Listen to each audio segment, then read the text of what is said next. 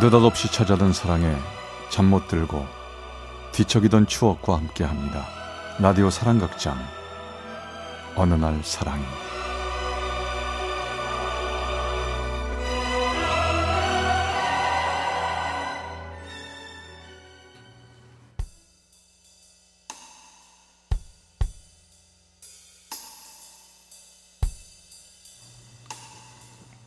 사랑의 체험수기 어느 날 사랑이 제 57화 취중 진담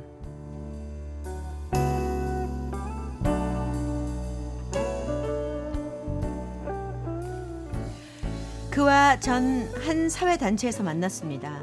그는 인류대 학생이었고 전 고등학교를 졸업하고 작은 회사를 다니던 사회 초년생이었지요. 처음엔 그저 모임의 선배로 그다지 관심을 가질 만한 그런 사람은 아니었습니다. 그도 그럴 것이 같은 모임에서 비밀리에 사귀는 사람이 따로 있었기 때문에 음. 그에겐 눈길도 주지 않았습니다.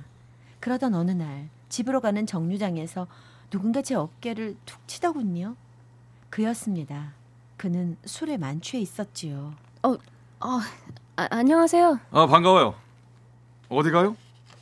아, 이 버스면 나랑 같은 방향이네. 같이 탑시다. 예, 예 그래요 전 얼떨결에 그와 같이 버스에 올랐습니다. 그런데 한참을 가다가 그가 갑자기 제 손을 덥석 잡는 겁니다. 어, 어, 왜 이러세요 손을 빼려고 해봤지만 술 취해 눈을 감고 있는 그에게 어떻게 할 수가 없어 집 근처까지 그냥 갔습니다. 내려야 할 때가 돼서 그를 깨웠지요.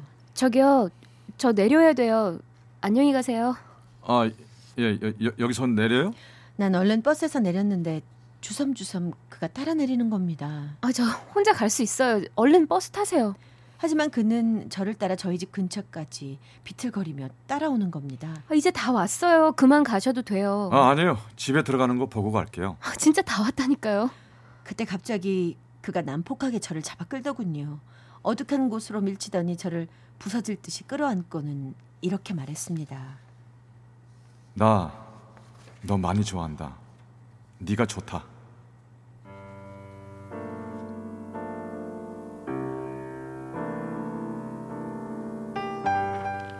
그리고 잠시 후 그 남자는 횡하니 사라지는 겁니다. 황당하기도 하고 난감하기도 하고 머릿속이 하얗게 비는 것 같았어요. 심장이 쿵쿵거리고 다리가 덜덜 떨렸습니다.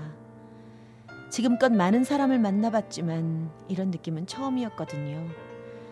앞으로 모임에서 이 사람을 어찌 봐야 할지도 난감했고 제 이런 마음이 더 당혹스러웠습니다. 하지만 중요한 건 제가 그 사람을 좋아하게 됐다는 거였죠. 전 고민 고민하다 사귀는 사람에게 만나자고 했습니다. 저기 할 말 있어 어, 무슨 일인데? 너 왜 그래 갑자기? 나 좋아하는 사람 생겼어 미안해 뭐라고? 그럼 다른 사람이 생겼다는 거야?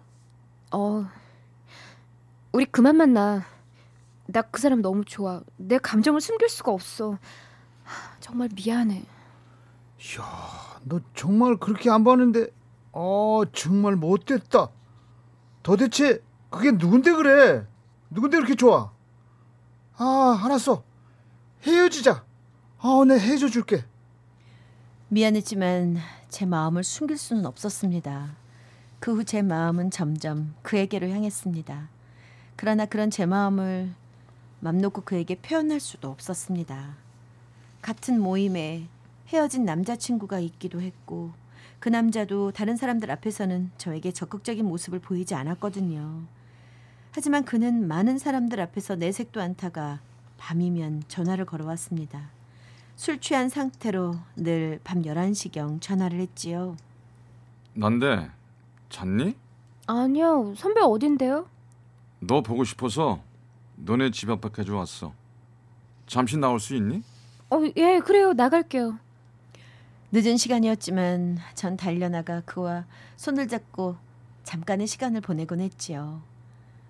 근데 그의 표현 방식은 늘 그런 식이었습니다. 아무렇지도 않게 헤어지곤 밤늦은 시간에 전화를 해서 저를 불러내곤 술에 취해 횡설수설 하면서 연인처럼 굴었습니다. 너 내 맘 잘 알지? 응? 알아요, 선배 마음. 근데 만날 이렇게 늦게 만나니까 좀 그래요. 다른 사람 눈도 있고 그렇잖아. 나 정말 네가 좋아. 내 진심만 알아줘. 내 선배.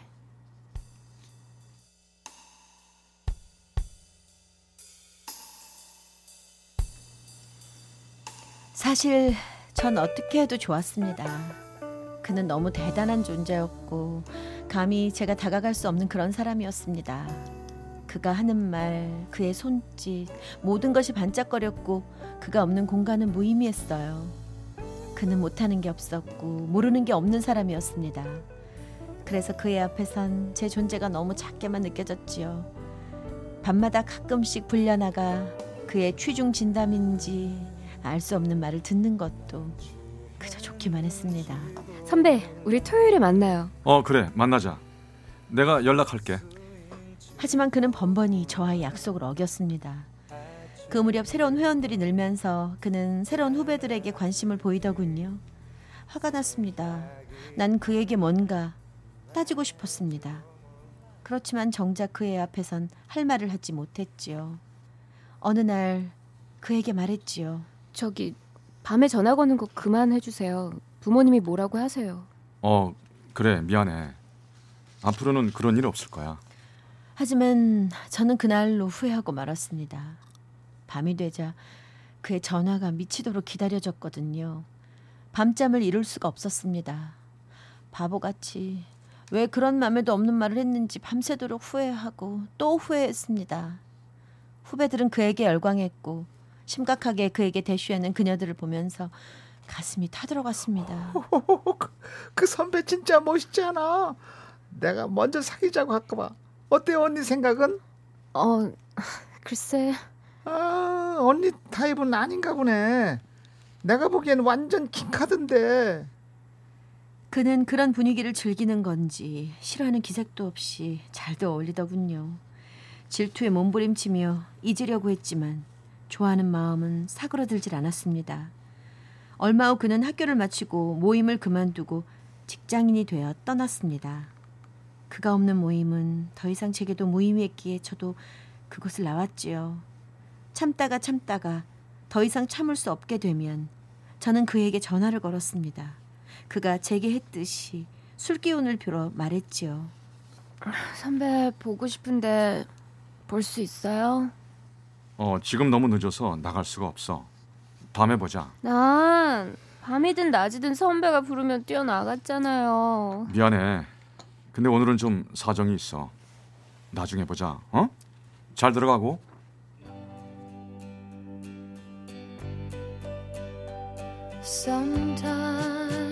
멈출 수만 있다면 멈추고 싶었습니다. 잊을 수만 있다면 잊고 싶었습니다. 그러나 그를 잊는 건 쉽지 않았습니다.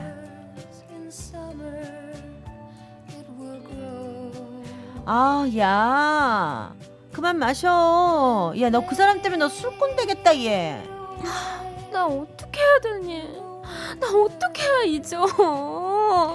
아니, 하루 이틀도 아니고. 아니, 몇 년씩이나 이게 뭐니 도대체? 야, 니네 친구니 연인이니? 어? 선후배니? 아니, 도대체 뭐야? 나도 그걸 묻고 싶다고. 1년에 몇 번밖에 못 보는 사람인데 나 왜 못 잊니?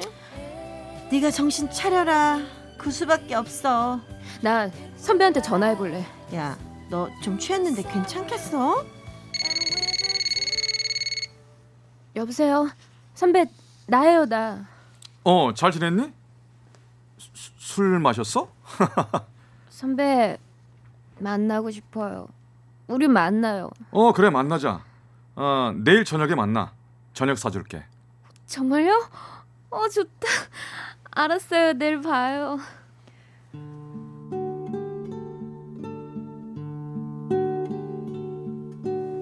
전 그와 만나는 날이면 심장이 터질 것 같았습니다. 그날도 우린 만나 차도 마시고 저녁도 먹었죠. 아, 너 결혼하지 마라. 네? 결혼하지 말라고요? 내가 나중에 좋은 놈 소개시켜 줄게. 예? 예?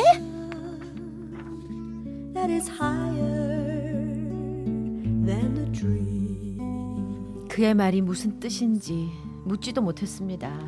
아니, 물어보지 않았습니다. 그렇게 끊어질 듯 말 듯한 만남은 만남을 이어온 우리 8년의 세월은 거기서 막을 내렸습니다. 그리고 그는 더 이상 연락을 하지 않았습니다. 전 막연한 그리움을 간직한 채 살고 있었죠. 그러던 어느 날 한 통의 전화가 걸려왔습니다. 아, 나야. 잘 지냈니? 나 안 보고 싶었어? 어, 선배 오랜만이에요. 어, 일요일 날 시간 괜찮으면 좀 볼까? 같이 등산 안 갈래? 등산이요? 좋아요. 저 무조건 돼요. 전 다시 예전의 감정이 되살아나는 듯 했습니다. 그와 다시 인연이 시작되는 건 아닌가 싶어 정말 하늘을 날 듯 기뻤습니다. 하지만 정작 일요일이 됐을 때 회사 일이 너무 바빠 다들 특근을 해야 했습니다. 그를 만나지 못했죠.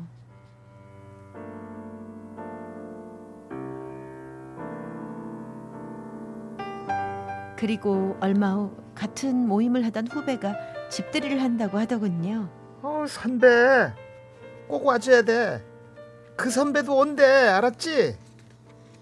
선배도 온다고? 응. 알았어. 내가 꼭 갈게.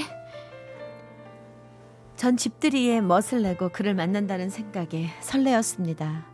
등산도 가지 못해 볼 수 없었던 그를 만날 수 있는 기회였기 때문이죠.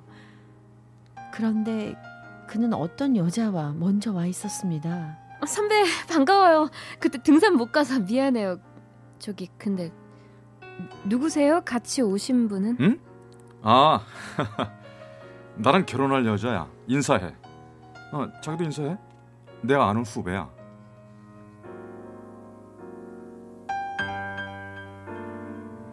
기가 막혔습니다. 그런 줄 알았으면 오지 않는 건데 후회가 밀려왔죠. 예쁘고 얌전한 그녀를 보면서 내 존재가 너무 초라해 보였습니다.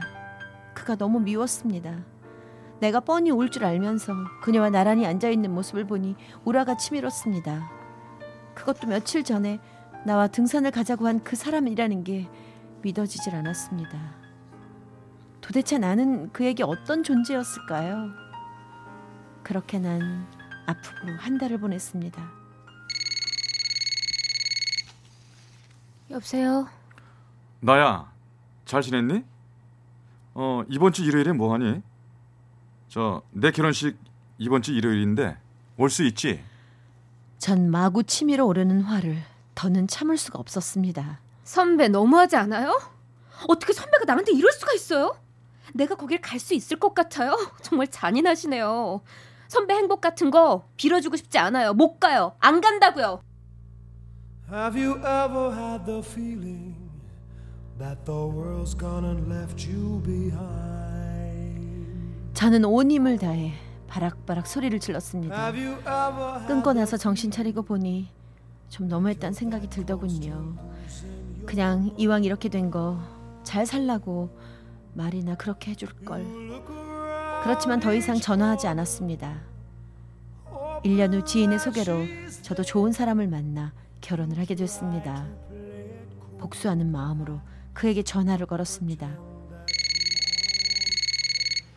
선배, 저 결혼해요. 그날 오실 거죠? 그래? 어, 언제야? 어, 축하한다. 진짜 행복해. 네, 선배도 행복하세요.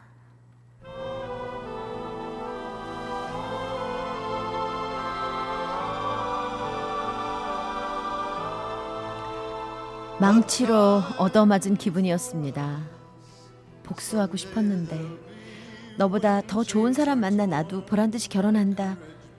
그러면 난 못 가겠다 할 줄 알았는데 정반대 반응이었습니다. 제 옹졸함에 치가 떨리더군요. 그의 결혼도 그처럼 축복해 줄 걸 하는 후회가 밀려왔지만 이미 늦은 후회였습니다. 제 결혼식 날 그는 오지 않았습니다. 기다리진 않았습니다. 행복하라는 그의 말에서 오지 않을 거란 느낌이 왔거든요.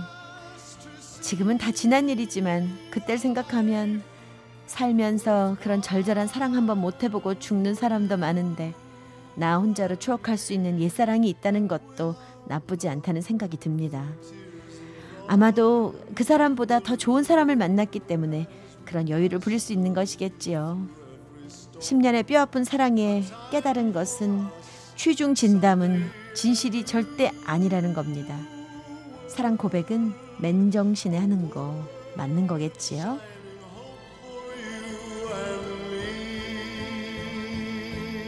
전남 부안군의 김모 씨가 보내주셨습니다. 어느 날 사랑이 제 57화 최중 진담 편이었습니다.